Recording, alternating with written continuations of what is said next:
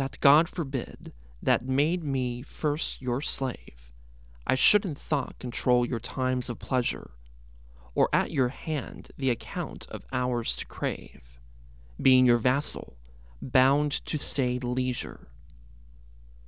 O let me suffer, being at your beck, the imprisoned absence of your liberty, and patience, tamed to sufferance, bide each check without accusing you of inquiry. Beware you list. Your charter is so strong that you yourself may privilege your time. Do what you will, to you it doth belong, yourself to pardon of self doing crime.